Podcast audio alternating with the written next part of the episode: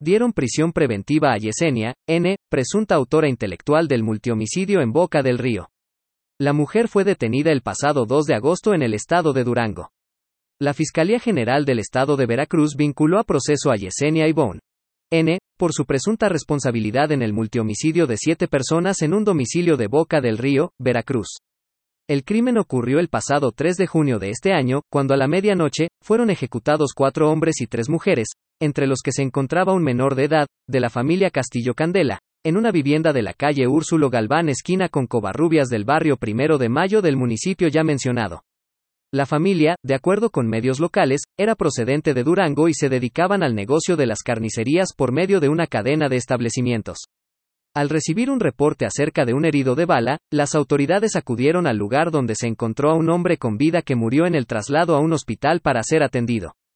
Y no fue hasta el pasado 2 de agosto que las autoridades dieron con Yesenia Ibone, N., presunta responsable del multihomicidio. Sin embargo, fue capturada en el estado de Durango en Ciudad Lerdo. La mujer de 35 años fue arrestada por elementos de la Policía Ministerial de Veracruz en colaboración con las Fiscalía de Coahuila y Durango, a las cuales las autoridades agradeció por facilitar la cumplimentación de la orden de aprehensión.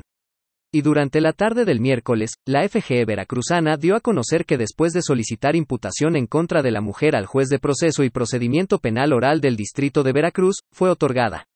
Por lo que se le impuso la medida cautelar de prisión preventiva oficiosa por el tiempo que dure el proceso. Al respecto, en la conferencia matutina del presidente Andrés Manuel López Obrador, adelantó que se sabía que gente cercana a la familia era responsable del multihomicidio.